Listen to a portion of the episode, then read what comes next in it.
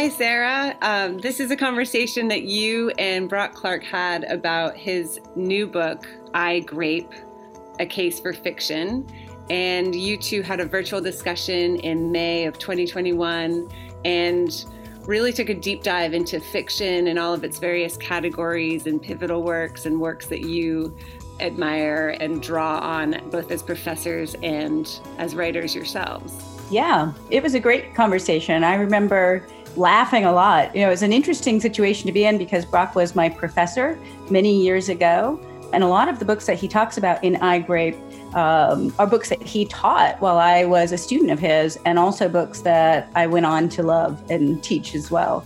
So we talked a lot about what fiction can do, what it ought to be doing, the kinds of books we love to think about as we're writing our own books, and of the risks and rewards of doing that as well when we're in the classroom. Yeah, exactly. And it was, I think, uh, compared to some of our other talks, it was a bit more nuanced about what fiction can do and does and sort of the role it plays in our lives and uh, both as readers writers and in your case as students and professors so it was a great conversation and i think our audience will really enjoy it everyone. I'm Rachel Harkness. I'm the programming manager at the Portland Public Library, and we're so happy to be hosting Brock Clarke today in conversation about his new book of essays, I Grape, or The Case for Fiction, with fellow writer and his former student, Sarah Domet. Um, so, just to introduce the authors, Brock Clarke is the author of nine books, most recently the novel Who Are You, Calvin Bledsoe, published in September 2019, which he was at the library to discuss not long ago, and the essay collection I Grape or the Case for Fiction, published March 2021. He's also the author of the novels The Happiest People in the World, which is a New York Times Book Review Editor's Choice pick, and Indie Next Pick, and an Amazon Book of the Month choice. Exley, which was a Kirkus Book of the Year, a finalist for the Maine Book Award, and a long list finalist for the IMPAC Dublin Literary Award, and An Arsonist's Guide to Writers' Homes in New England, which was a national bookseller, and American Library Associate Notable Book of the Year. A number one book sense pick, a Borders Original Voices in Fiction selection, and a New York Times Book Review Editor's Choice pick. His books have been reprinted in a dozen international editions and have been awarded the Mary McCarthy Prize for Fiction, the Prairie Schooner Book Series Prize, a National Endowment for Arts Fellowship, and an Ohio Council for the Arts Fellowship, among others.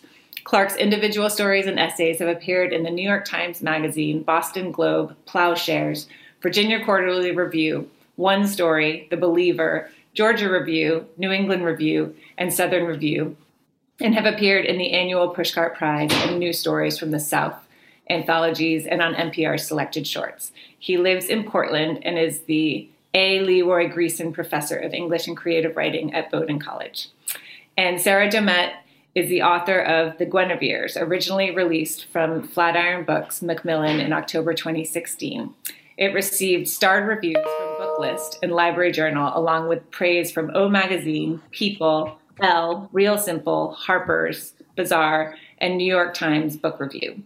Southern Living voted it one of the best books of 2016 by Southern authors, and Bustle included it on their list of 2016's best debut novels. She is also the author of 90 Days to Your Novel, and her, and her short fiction and nonfiction have been published and anthologized in numerous places. Sarah holds a PhD in literature and creative writing from the University of Cincinnati, and she currently teaches in the creative writing program at Ball State University. So, over to you guys. I just wanted to say thank you so much for being here today. Thank you.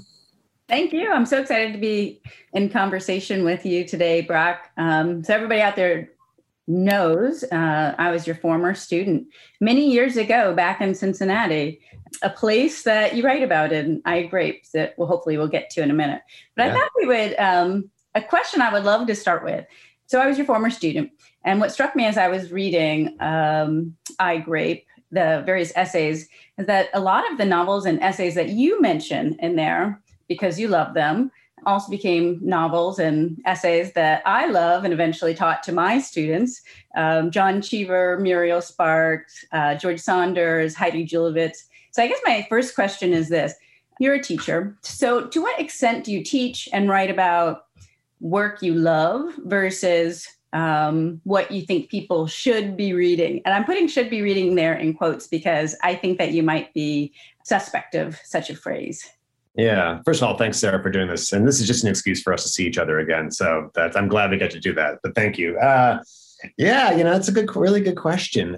And I hadn't quite realized that I've been that that pedantic. Like, yeah, you're going to read the stuff I love, damn it, and, and, and love it too. Is my which is always my hope the notion of you there are things that one should read and that those things that one should read are somehow might be different than the stuff that you want to read has always been kind of alien to me. Um, those aren't two different things for me. I mean i have the sense that you should uh, you should read the stuff you love and then you should teach the stuff you love with uh, an eye open for learning other things that you all also might love. Does that make sense? Yeah yeah. And so, and I guess that way you end up being kind of a proselytizer. Like you're preaching things that you believe in.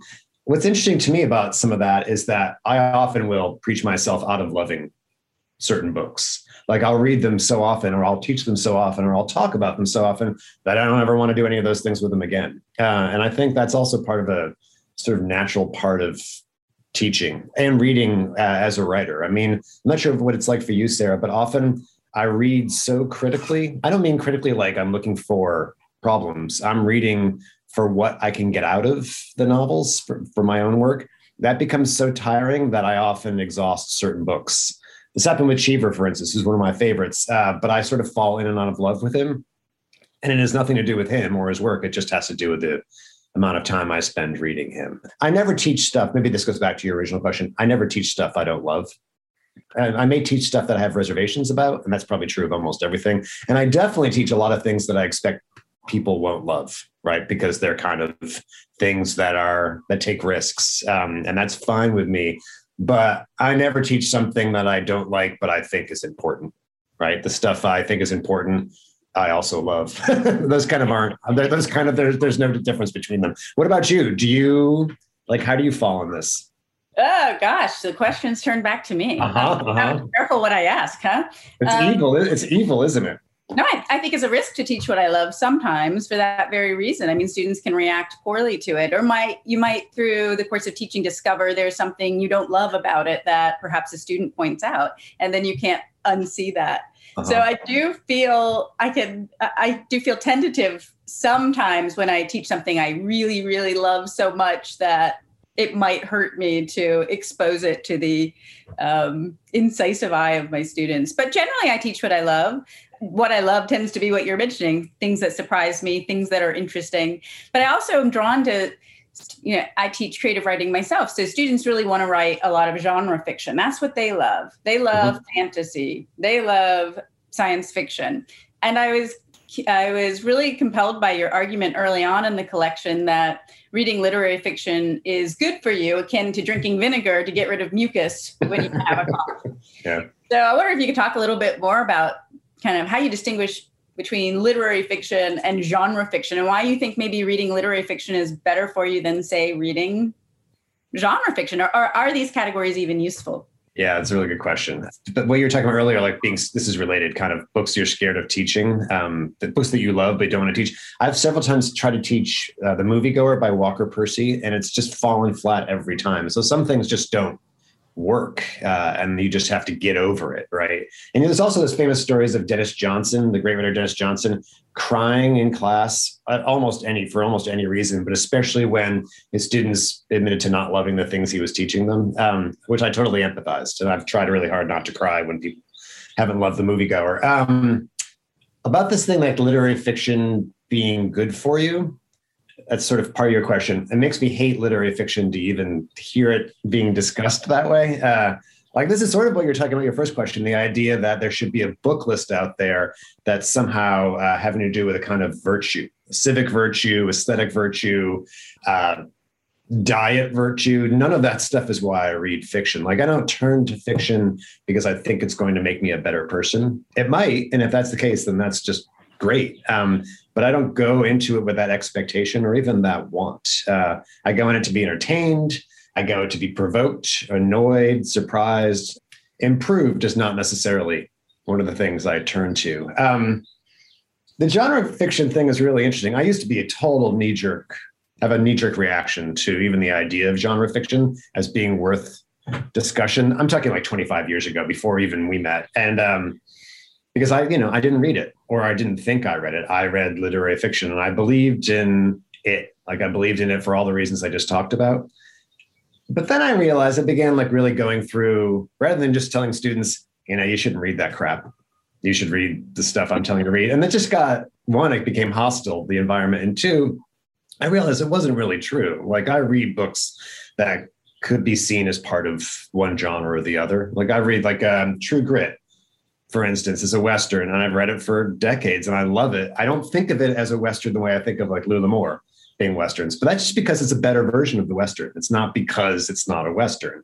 So I started trying to think of genre work that would encourage my students who wanted to work in the genre to just write better versions of the genre work they already loved, right? So I've talked about George Saunders this way with writing like cave people stories. Um, his great novella Pastoralia about two people working in a prehistoric theme park. That is, the theme park is set now, but it's about you know it's starring two people playing cave people. Um, or I'm trying to think of other genre stuff. Oh well, anything by Raymond Chandler, any detective work by Raymond Chandler, um, any horror by Kelly Link, for instance. There's all sorts of great fiction that I guess is genre genre fiction, but it's also doing the things that I think literary fiction does. And I think for me, after a while, I began not to be so concerned about whether it was genre or not. I'm more concerned whether it was doing what it set out to do and whether it should set out to do something else. I, you know, there there's some genre that I just don't love. I'm not a big fantasy person. I'm not sure about you, whether you, how you feel about it. You're right. Like, well, it seems like it seems like now there are so many hybrid works that are you know playing with the conventions of literary fiction and science fiction. So I read this great. I taught a great novel this past semester. It was called Light from Other Stars by a writer named Erika Swyler. Mm-hmm. And it's science fiction, but it's also literary fiction. And well, it made me think to what extent is genre just a marketing tool to sell books yeah. anymore? Um, but I'm with you. I used to not want students to write genre fiction because I wanted them to write some better. Then I backed off of that and allowed them to write it and then got only you know cavemen stories and fantasy stories and vampire stories and then kind of pushing back. I feel like i'm the pendulum is swinging in the other direction uh, as i want them to understand the possibilities of their work that aren't strictly limited to the things that they have been reading.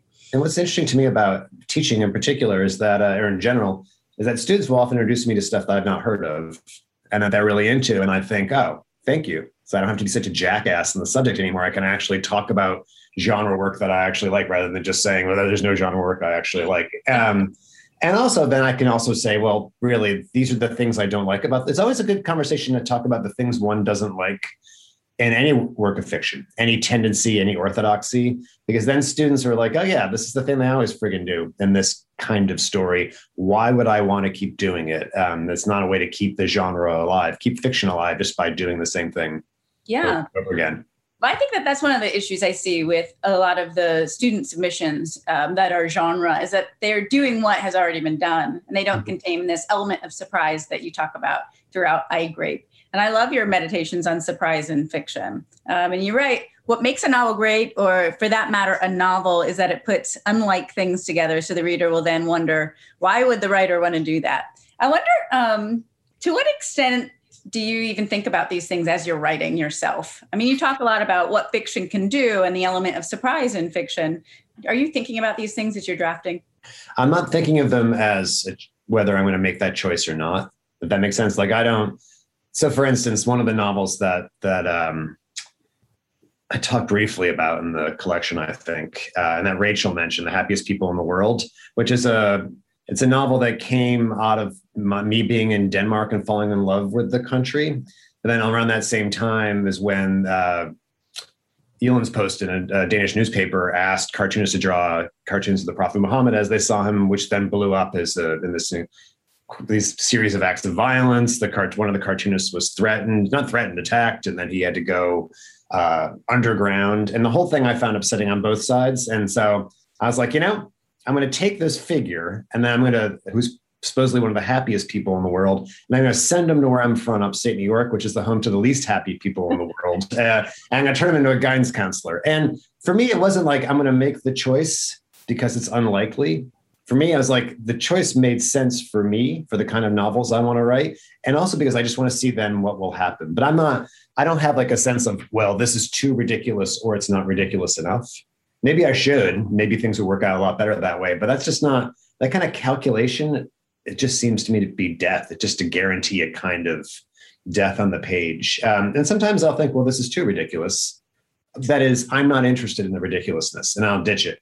And sometimes I'll think, well, I've seen this a hundred times before and I wasn't interested in it then. Why would I try to do a version of it? So I don't ever worry about whether it's going to surprise or not. For me, it's often a kind of self interest. Am I bored by this while I'm writing it? Uh, or am I interested to see where it's going to head. I mean, I, I, do like this to try to find connections between things that don't at first blush seem like they're connected. Um, so, for instance, to give you an example, I'm sorry, I'm going to keep ranting about this, but um, and, and that's in that novel, I went to Boonville, New York, which is in the very bottom of the Adirondacks, not far from where I grew up, and um, I knew for some reason I wanted the novel to be set there. I don't remember why that was. I, I was attracted to the town as I drove through, and you know, I had this cartoonist in mind, and I had like well, the cartoonist is going to be on the run. So in my mind, I'll, I'll bring him to Boonville. And then so I went there to do research. I got there. I was like, I don't know what the hell I'm doing here. Like, I don't even know what I'm looking for. I'm just going to turn around and go back to my parents' house and hang out with them, have cocktails. And uh, before I did, I said to go to this diner right off the town square. And um, I was by myself in the diner. I mean, no one was there except for me and the and the cook and the waitress. Uh, see the cook over there behind the counter. Waitress is just here, just just just screwing around, not paying attention to me. And I look over on the walls, and there are like four or five clocks. And one of them says like Istanbul, and one of them says Beijing, one of them says Moscow, one of them says uh, London. And one of the uh, and that was weird. Like there was no other kind of international theme to this restaurant. It's just an upstate New York diner. And one of the clocks wasn't broken. Was broken. Wasn't keeping time. And I was like, this is bizarre. So I wrote it down and I didn't think any more of it. And then I went back. And when I got back home, I started looking at my notes and I was like, you know, this would be an interesting place for spies to be training. those clocks are somehow spy training exercises or triggers. And all of a sudden, things began to make sense the way they wouldn't otherwise. And made me really happy because I figured out a way to connect two things that didn't seem to have a connection. That's a long, ridiculous answer for a, yeah, for a question. That's a that's a central question that every writer asks oneself as they're writing is what the hell am I doing here? Yeah, that's right. yeah, I mean it's a kind of it's a kind of genre problem, right? The genre being a fiction writer. Yeah.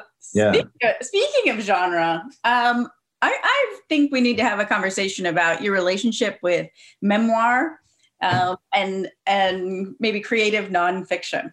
Mm-hmm. Um, so uh, that's a very scary way to introduce the topic, Sarah. I think we need to have a conversation.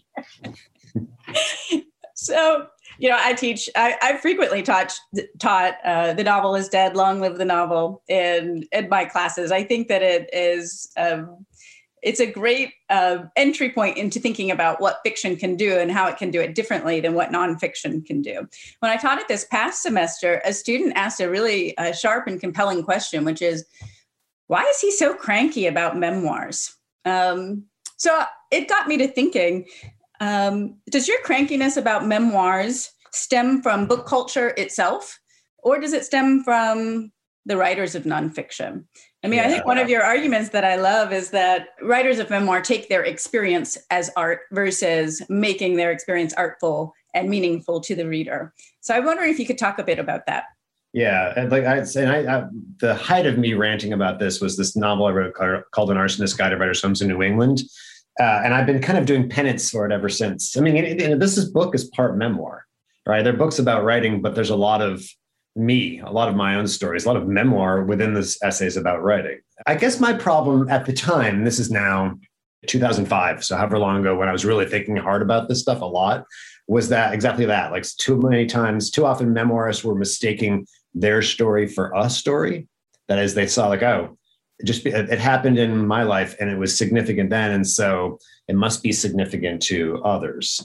My feeling about that has changed some since then, uh, maybe as I've read more and met more memoirists. Um, Now the, the the genre I really hate is autofiction, which is where you have someone like Ben Lerner having a character named or resembling Ben Lerner, being identical to Ben Lerner, sort of making his way through a world that's very much Ben Lerner's world, and I'm just super bored by that kind of genre. Um, even but though you, even though you love Frederick Exley, well, that's yeah, none of this is consistent, Sarah. I think I think there's all sorts of uh, contradiction in this in my work as a fiction writer and also in this collection. Yeah. So like, like, like I hate this work except for this one instance, which I love, even though it's exactly the thing I say I dislike. Um, I guess I, I teach with someone really great, Alex Marzano Lesnevich. And Alex's first book is this book about, it's a memoir, but it's also related to Alex's work on behalf of this convicted uh, child murderer. And so it had these two, again, these two things sort of put together in a book and they have connections. The connections aren't always even solid to the writer and that's what the writer's trying to figure out is the connection between these things. That's an awesome book. It's an expansive book. It's a and it also has a plot. Like there's an investigation. Those books i love. They read like novels. I mean that is praise.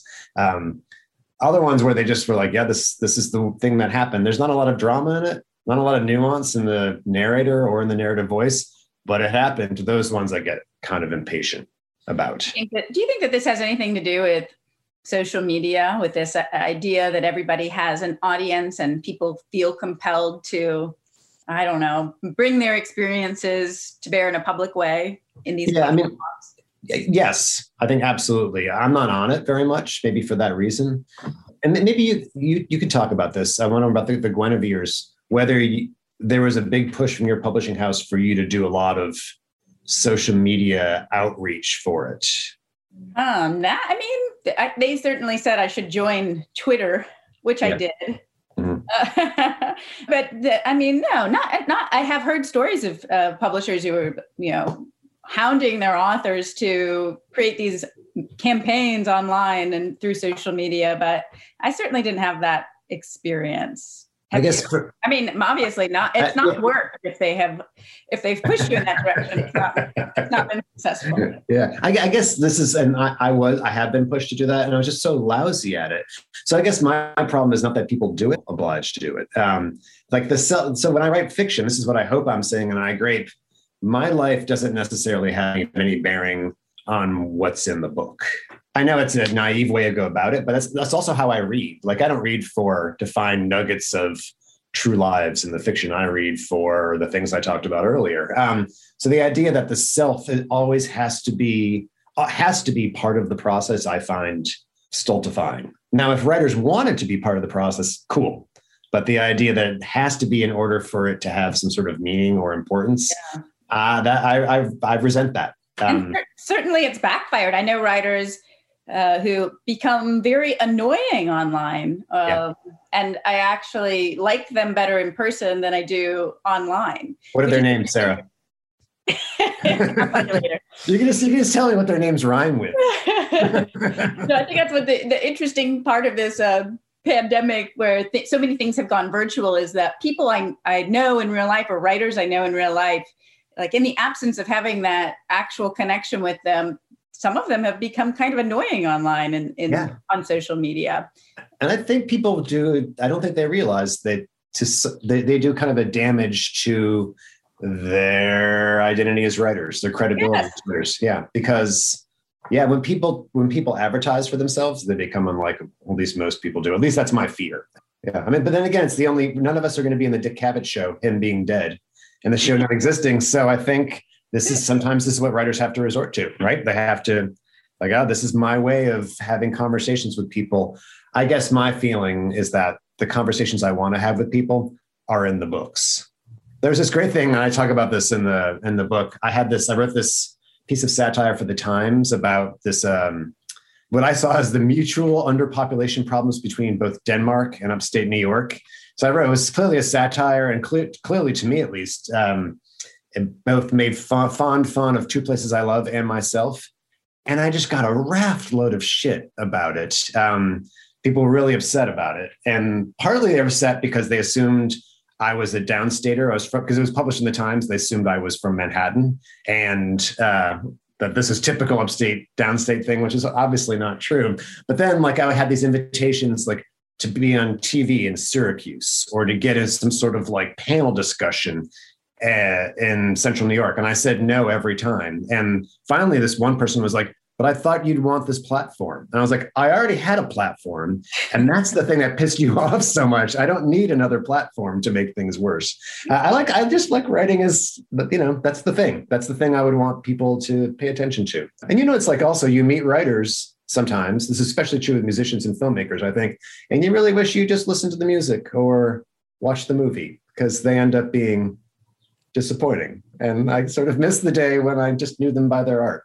Yeah, I agree with that. Um, maybe it's just an opportunity for me to rant and rail against uh, how social media will be the death of Western civilization. But I don't know. I think it, a lot of it has to do with people wanting to have opinions about things and say important things. Yeah. And you do say important things. I mean, I, what I think is interesting is that while on one hand you you think uh, or you com- I, I I use the word gripe a lot, but I don't necessarily mean that. But you you gripe that people tend to think novels are important because they're about something that's perceived as important, uh, or about a historical moment that's important, or a subject du jour. And yet, at the same time, your novels really do address some important things. Um, in uh, the Ordinary White Boy, you talk about race, In Exley, you address war. Uh, you talk a lot about the role of writing and art in some of your other novels. So I wonder if you could talk a little bit about like what advice you give to people who want to write about important things without seeming as though they're writing about important things. Yeah. Again, more inconsistencies. Thanks for pointing this out, Sarah. Uh, yeah.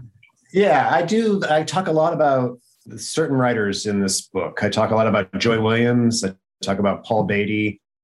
I talk about Muriel Spark, um, talk some about Colson Whitehead, and these are writers who I, if you boil them down, you know, boil them down. Sorry, if you think about their novels a particular way, like oh, Joy Williams writes about the environment a lot. Whitehead and Beatty write about race. Beatty, in his great novel Slumberland, writes about the fall of the Berlin Wall. But they do so in ways that make it difficult for you to say that with any kind of real authority or confidence. Like they've got a lot of things on their mind, and they also come at these sub- subjects sort of sideways. So the way I talk about in the book, there's this great novel by Paul Beatty called Slumberland. Slumberland, and um, the focus of it, the thing it's aiming for, is the fall of the Berlin Wall, but it's narrated by a DJ who calls himself a jukebox sommelier who gets hired by this uh, bar in Berlin called Slumberland to basically be the black curator of music for white people. And it's so funny and it's so odd that you forget that there's a fucking wall about to come down. A huge moment in our in Western civilization, 20th century Western. Fully forget that, which is what makes it so great because it puts this in context of other odd but important things. And those are the novels I love. Uh, novels that do have something on their minds, um, but their minds don't work the way other people's minds do. They don't see novels working the way other people think novels should work. That is, the novel should be absolutely focused on the historical event. The historical event is a big thing, but you don't treat it, you don't treat important things, you don't do justice to important things by treating them head on. I guess that's what their ideas are, and that's certainly what my idea is too. The downside of that, though, is uh, some people will will miss it entirely, or they'll be pissed off. Yeah, God. It is okay to miss it. I mean, you could certainly read Exley as not being about war per se. I mean, you could miss that whole part. You could think it's about a father and a son. And maybe that's okay to miss to miss the big thing for the smaller story because the smaller story is what makes it more interesting and, and nuanced anyway. I yeah. mean, to say that The Great Gatsby is is a novel about the roaring 20s, as you point out uh, in The Novel is Dead, Long Live the Novel we think we know the 20s because we know Gatsby, but really we just know Jay Gatsby. Uh, yeah. We know his character because it's so the, the novel is so well done. Yeah, that's right. But if we didn't know the no- if the novel weren't so great, we would not think of as emblematic of anything. Yeah, I think that's I think that's right. Yeah. Um, yeah, and part of this is the way we label things, but that's okay. We have to label things. That's I don't have a real problem with that. Uh, there's just a whole there's a whole kind of novel that makes you wonder the, how you ended up in the novel. Those are the novels I like the best, where you can't really, you may go to it for one thing, but then you're suddenly on this other track and you wonder, how did I get here? And those are the novels I especially love. There's this a great novel that I mentioned in the book called um, the, the Intuitionist by Colson Whitehead, which is a it's about a bunch of things. It's about passing, it's about integration, it's about lots of things to do with race and education. Um, but it, it goes about its business by telling a story of warring factions of eleva- elevator inspectors, the empiricists who like inspect them the way you should, and then the intuitionists who sort of feel their way around elevator problems. And when you start reading it, you're like, holy shit, how did the writer come up with this? And then you're suddenly interested in that thought process, which then brings you sideways into the big problem of race. Um, but you get to it in such an invigorating way, the whole subject seems transformed to me. And, and those novels I love, and those are the novels I want to write. Yeah. I like what you said. It's about a bunch of things. Um, and maybe that's what novels should be about. If we can ever reduce it to one topic, then maybe maybe we should be wary of that. Yeah, maybe we should. And I, I can't think of a novel I love where you could really do that and do the novel any justice. Yeah. I really want to talk about about your your essay. What can fiction do? Not much, unless it's set in Cincinnati, um, because place is so important to you as a writer, obviously. But you spent a, to- a good fair amount of your time in Cincinnati. I'm from Cincinnati myself, uh, and you write, if I may quote, this is why all novels would be better if they were set in Cincinnati, which is the name for when you lose. When you lose, when you are in Cincinnati, you are in a place of no assumed importance, where there is no point in distinguishing between high and low, between genuine longing and cheap longing. You are in, in a place where value always must be salvaged or jury rigged or struggled for, in other words, earned. I love this argument. I love this idea that um, that Cincinnati is sort of a placeholder for a setting that um, kind of will bring us to this element of surprise that it's difficult to write about places we know and love um, so well because it's difficult to do justice to that. So I wonder if you could just talk a little bit more about how difficult it is for you to write about the actual places you love, and also, will you ever write a novel actually set in Cincinnati? Yeah, uh, the latter, I don't think so. I would love to. Um, place meant so much to me. I do genuinely love it. Uh, so that line, you know, I write these things and I think they will make sense to the people who care about the places that I care about and the things that I care about. But then sometimes when people read them out of context, they're like, oh shit, people are in Cincinnati and I think I think it's a city of losers. That's actually not what I meant entirely. Uh, it's not what you meant. I'm I'm protective of Cincinnati, yeah, right, and I felt such a I felt such a genuine longing when I read this. Um, this essay, uh, and it just I really felt like it it captured. Yeah, even though you hate that phrase, captured Cincinnati so well. I think partly uh, for me, I use Cincinnati as a metaphor. Like I once read that essay, I think it was at the University of Tampa, and I read it, and a poor person in the audience raised her hand and said, "So are you really saying if my if I'm running a novel not set in Cincinnati doesn't have a chance to be good?" And I was like, "It's a metaphor, so that you couldn't that you don't recognize a metaphor means that maybe the novel you write isn't going to be any good." But no, it doesn't have to be set in Cincinnati. For me, Cincinnati is a sort of metaphor for places that people have not made up their minds about. And so it becomes the kind of thing you can do whatever you want with. This is very much the way I've always thought about upstate New York as a as a place I write about, which is distinct from the place it actually is. Those two aren't the same thing. I think of Cincinnati the same way. It's also a place that's interesting because it's imperfect. And there's a great line by Donald Barthelme. I'm sure when you were my student, I wheeled this out 10 times a day, but that line, like, I'd rather have a ship wreck than a ship that sails, things attach themselves to wrecks. That's the way I felt about Cincinnati. It had a, a place with tons of flaws that I rooted for desperately, that I really wanted to work out, but it couldn't. But the minute it starts working out, then it becomes slightly less interesting, if that makes sense. Um, so it's a place you can both get behind, but a place that you can't really utterly transform. Uh, but there's still hope that you might. I'm being confusing here, but yeah, and I, I love the place in part because it's not the center of the universe, and I think the places that are the center of the universe are great to visit, but they can be dull as subjects of fiction uh, or as a kind of organizing principle. Do you feel like you can only um, kind of understand a place after you've left it? I mean, you talk about this with Little Falls. Obviously, I, I think you maybe left wrote this um, essay about Cincinnati after you left Cincinnati. I mean, are these only things you can recognize in hindsight? Yeah, I think that's that's awesome, and that's exactly the case for me, at least. I don't know about other writers. Um, that's true. I didn't write about Cincinnati at all until I left it. I think I'd set one story there, And I don't think I wrote anything in little, about Little Falls until or upstate New York until after I left it for sure. So yeah, I think that's partly it, and the distance is important. Um, but I've left other places and not written about them. You know, so I think I think I've never written about Carlisle, Pennsylvania. So I think that uh, it just depends. It just depends what the place is and how closely it matches your sensibility. Um, and my sensibility is about uh, it's drawn to people and places that are flawed and the flaws make them interesting. It's not like I find them interesting despite their flaws.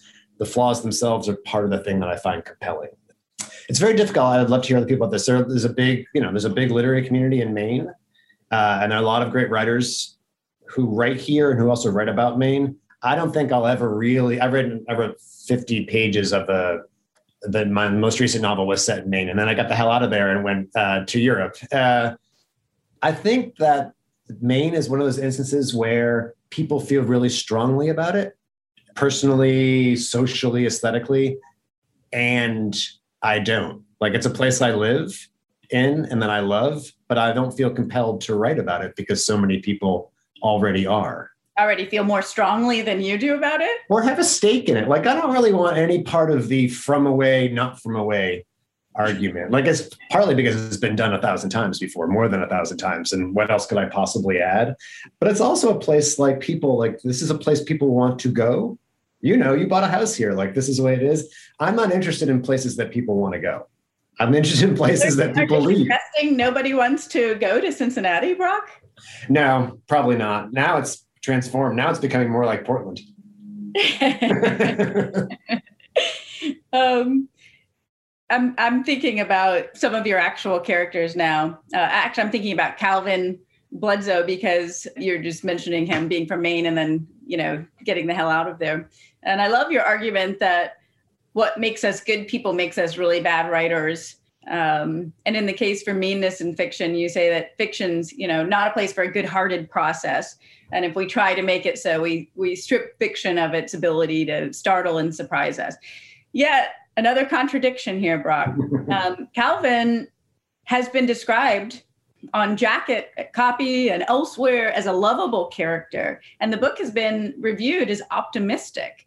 So when you talk about the case for meanness in fiction, I wonder, are you not mean enough? Uh, I'm plenty mean. The, uh, I think the, it's, it's interesting to me just hearing some of this stuff. It's like being on one of those "this is your life" moments. You're like all you've said gets like, like brought out and you have to face all the contradictions. Except in this case i don't think it's totally contradictory contradictory. The thing you're just talking about meanness i mean a lot of those things are provocations and they're meant to provoke um, and they're not meant to joy williams who one of my favorite writers of all time she talks about her fiction being different from her nonfiction. Uh, where her nonfiction's there to enrage and to argue. I wouldn't go quite so far with my nonfiction but there are elements of that. And where i don't feel that way about my fiction is there to tell a story. And so whether it's good hearted or not, it has to fit the needs of the plot and the character. Um, but it's interesting when you talk about those two things in particular. I think I wrote the essay about meanness right before then I really started working in earnest on uh, Calvin Bledsoe. And that often, maybe this is true of all writers, maybe this is true of you too, but often my uh, subsequent work is in reaction to my previous work. So I think after I'd written that about meanness, I felt like I was I said what I had to say. I meant it. I meant I still mean it, but I didn't want to. Not only didn't want to write about it anymore, I wanted to write something that might be the opposite, that might prove it wrong. And I, I'm not, I ended up wanting to write about this character who is good-hearted, and who's a decent person.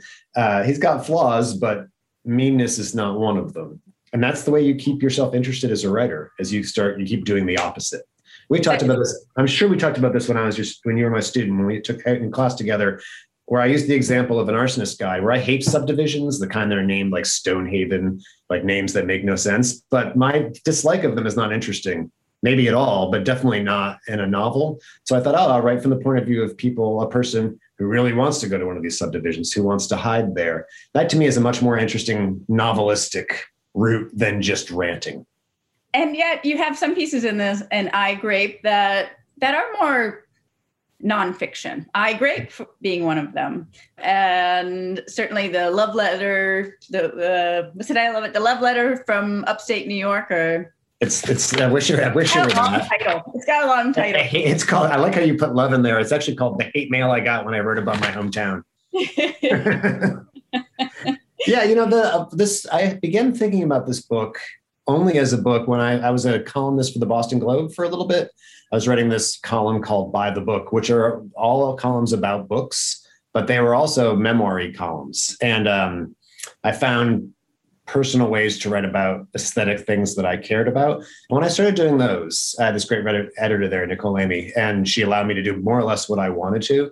And it turns out what I wanted to do was to write about books, but also to write about books by way of autobiography, um, very specific ones. So the I Grape, the title essay is about an argument I had with every single member of my family while trying to get my younger son to eat a grape uh, or no, chicken to eat chicken. chicken. What he wanted to do was eat grape. And then it became an argue, argument about language.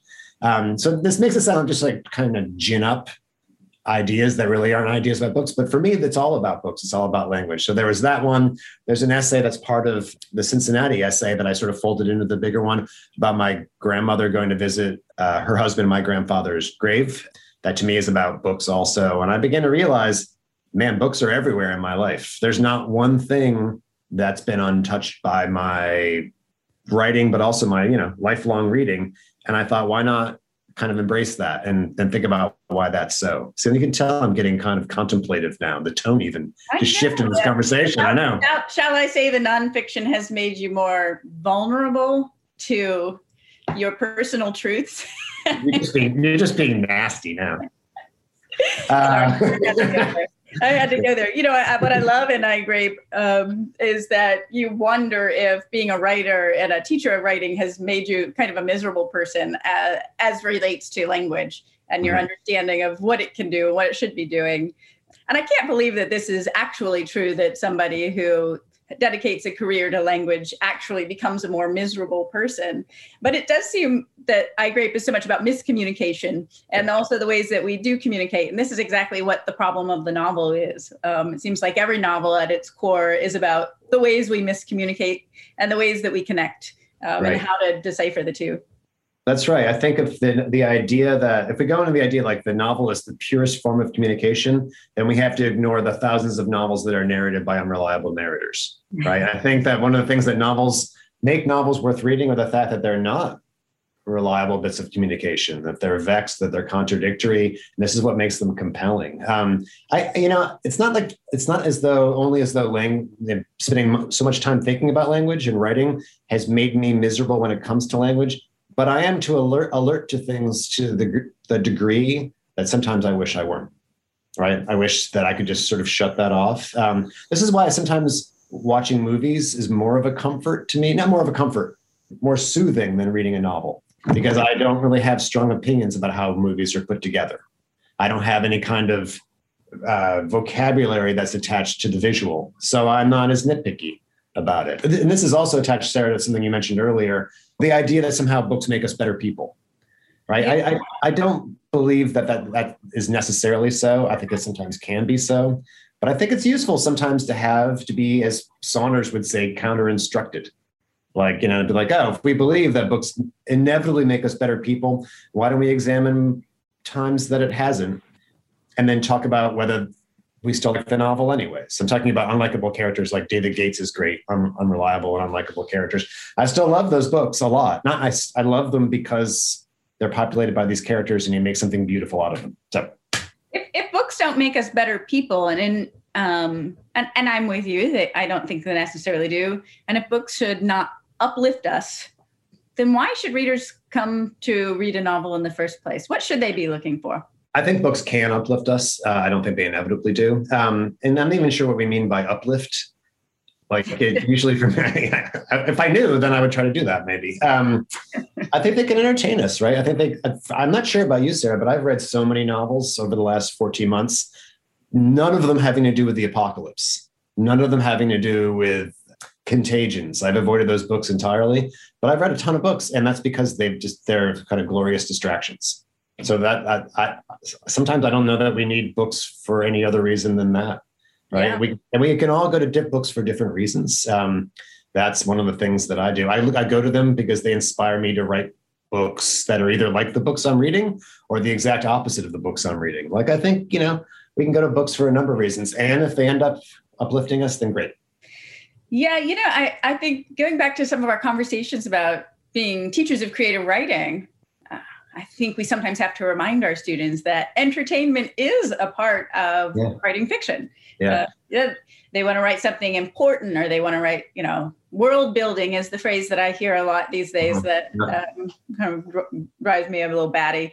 But, you know, um, it is i mean entertaining is probably the fundamental thing that people should be thinking about not being boring how do yeah, you remind yourself not right. to be boring in your own work i'm not sure if you remember this this is about entertainment but in cincinnati uh, there was a poet there whose name i will also not mention but he accused our good friend the great writer michael griffith he's like all you guys meaning the fiction writers there both students and faculty all you care about is what you care about is entertaining and we were like, yeah, uh, totally guilty. Like I, that's, uh, you know, that, that can mean a bunch of different things, but I do want to entertain. How do we teach our students, Sarah? I forgot the question now. How do we teach our students to entertain? What was my question? I don't know. What was my question?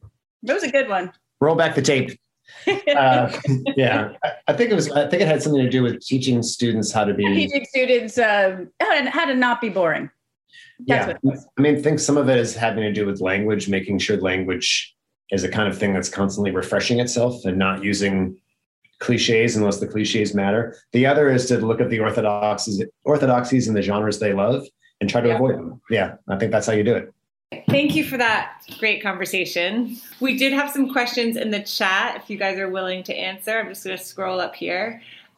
The first question was Brock, did you, um, are there any authors or pieces of writing or essays that you wanted to include that you couldn't work in either because of length of the book or you couldn't fit them in somehow that you wanted to discuss? Yeah, that's a good question. I mean, so my my my this my reading scope is noted noted for its limitations, not for its scale. Uh, so it's more like I had to get rid of repetition. I kept coming back to the same writers, which I try to make a virtue of in the introduction to the book, and I do think in some way it's a virtue.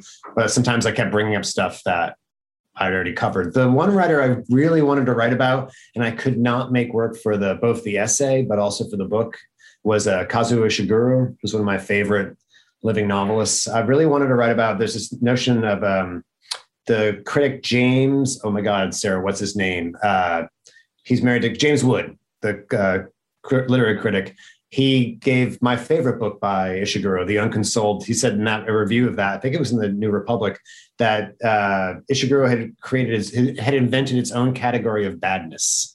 And my my take on that, I, I really love that quote, even though I disagree entirely.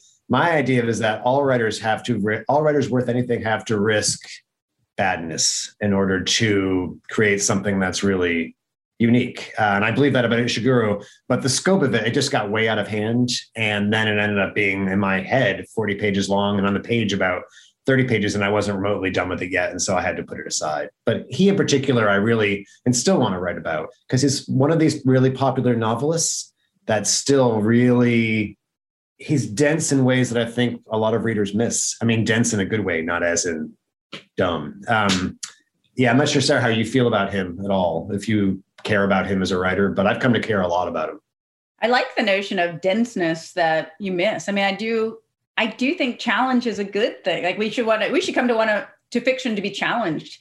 Uh, right. And I think that there has been a tendency to want to move away from that with you know, like really spare fiction or I don't know, even sometimes this move towards I'm probably getting to a lot of hot water here, but towards like fabulism and um, like mm-hmm. magical realism as a way of avoiding talking about reality, but also as a way of uh, engaging with reality. I think that um, I don't know. There's just something something interesting to be said there about just a nice, dense, yeah, novel. Yeah, yeah, that's right. And then Rachel answer that question also. And there are a bunch of others I would love to write about just to find the time. I mean, whenever I write essays, it's something I'm not doing on one of my novels or stories. So I think yeah, it's just uh, there's a finite amount of time. But there are a lot of writers who I oh, John Tom Drury is a writer I love. I want to write about him. Uh, about Virginia Woolf, I like to write about. I had making notes, but yeah, I have lots of notes and fewer essays. It's a balance. Okay, we have a couple more. Uh, let's see. Brock and Sarah, I appreciate the discussion's focus on place and its influence on story. Is there a book you enjoy written about Cincinnati, or is there a Cincinnati writer you really enjoy? To bring it back to Cincinnati, that was great. Sa- Sarah, you're the native. well, for that one to me. Yeah. Um, a, a, novel set in Cincinnati. Why am I blanking on novels well, set in Cincinnati all of a sudden? Where's there, there's uh, there's Leah's Leah Stewart's novel. Um, yes, yes, yes. Is that one Husbands and Wives? I forgot which one is set in Cincinnati, or is it The Story of Us? Story of Us. No, I can't remember. There's a writer who uh, who teaches at University of Cincinnati named Leah Stewart, who's written a novel set in Cincinnati. I, you know, for me, they're just I don't know of a ton that are set there, uh, and I can't think of one in my, particular. My yeah, novel, my novel that um, my current novel that I'm working on is set in Cincinnati. Um, so look for it. Yes. well, I was going to ask you about it. What's it called, Sarah?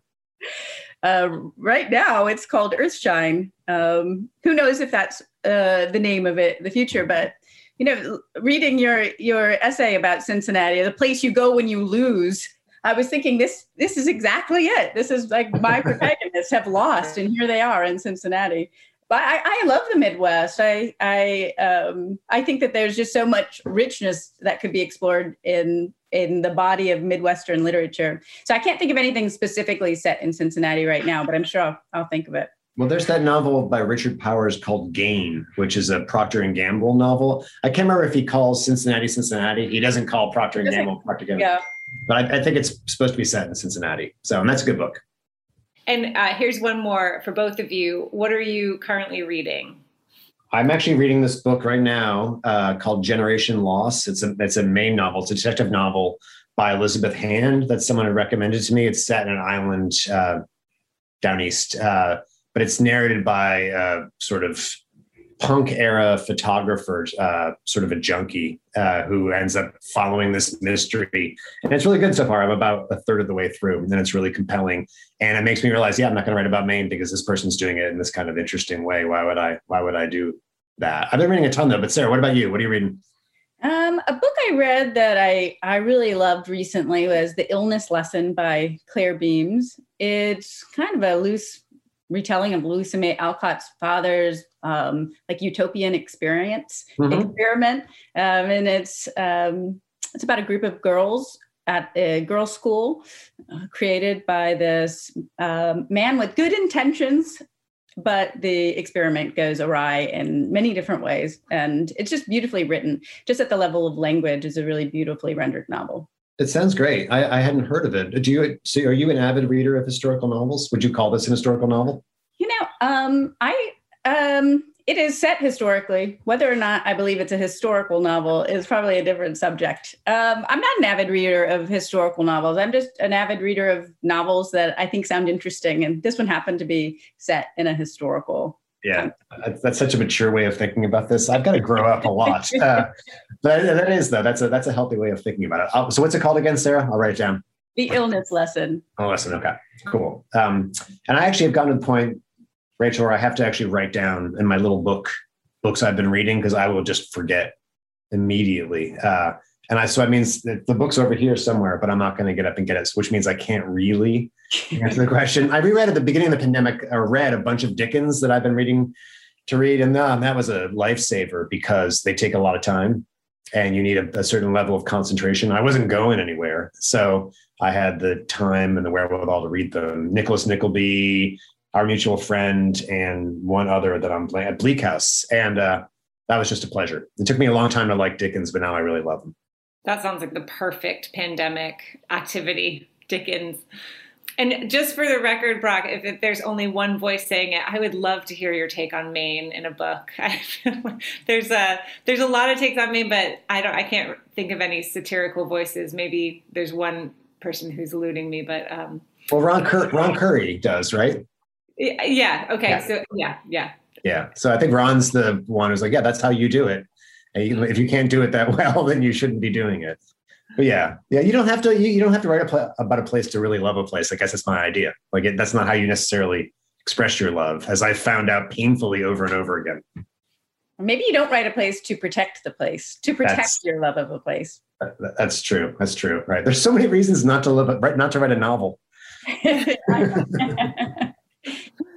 that uh, that was great. I'm just going to scroll down here. Um, Nicola says, "Great work, you two, uh, Nicola and Michael." And there are some other thumbs up and and things. But uh, thank you so much, you two, for uh, having such a great conversation. I laughed out loud, which I don't always do, but there were some really funny um, pieces of the conversation. So thanks for that and uh, for joining us today and putting so much into the conversation. It was great to have you.